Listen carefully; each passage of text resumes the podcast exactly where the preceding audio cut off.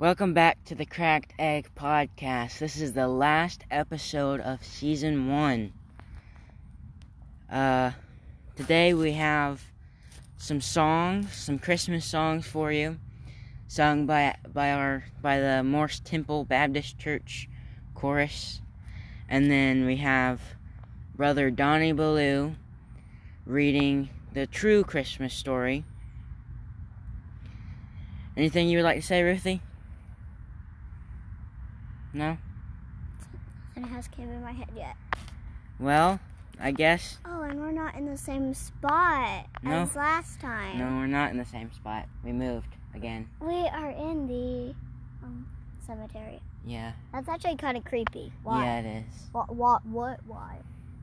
Oh my gosh! And there's one surrounding us. Like that's creepy. It's kind of weird because this is where we're ending season one in the cemetery. Season one died in the cemetery. Creepy. Now, now, now I'm creeped out. Yeah. All right And then. also Edna. Edna. Edna's right there. Yeah, Edna. Edna's a ghost that we captured and put in the cemetery. Yeah. All right then. I guess we'll see you next year. Bye. Bye. Read Luke chapter 2. And it came to pass in those days that there went out a decree from Caesar Augustus that all the world should be taxed. And this taxing was first made when Cyrenius was governor of Syria. And all went to be taxed, every one into his own city.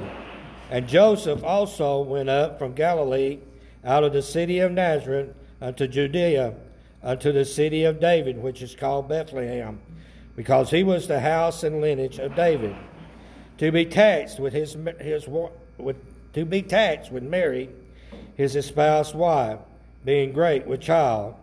And it was that while they were there, the days were accomplished that she should be delivered. And she brought forth her firstborn son, and wrapped him in swaddling clothes, and laid him in a manger, because there was no room for them at the inn. And there were in the same country shepherds abiding in the field, keeping watch over their flock by night. And lo, the angel of the Lord came upon them, and the glory of the Lord shone round about. And they were sore afraid. And the angel said unto them, Fear not, for behold, I bring you good tidings of great joy, which shall be to all people. For unto you is born this day in the city of David a Savior, which is Christ the Lord. And this shall be a sign unto you. You shall find the babe wrapped in swaddling clothes, lying in a manger. And suddenly there was with the angel multitude of the heavenly host, praising God and saying, Glory to God in the highest, and on earth peace and goodwill toward men. And it came to pass, as the angels were gone away from them into heaven, the shepherds said one to another, Let us now go even unto Bethlehem, and see this thing which is come to which is come to pass, which the Lord hath made known unto us. And they came with haste and found Mary and Joseph and the babe lying in a manger. And when they had seen seen it, they made known abroad the, th- the saying which was told them concerning this child. And all they that heard heard it wondered at these things which were told them by the shepherds. But Mary kept all all these things and pondered them in her heart. And the shepherds returned, glorifying and praising God for all the things that they had had, had heard and seen, and it was told them unto them. Now, I, was going to say that.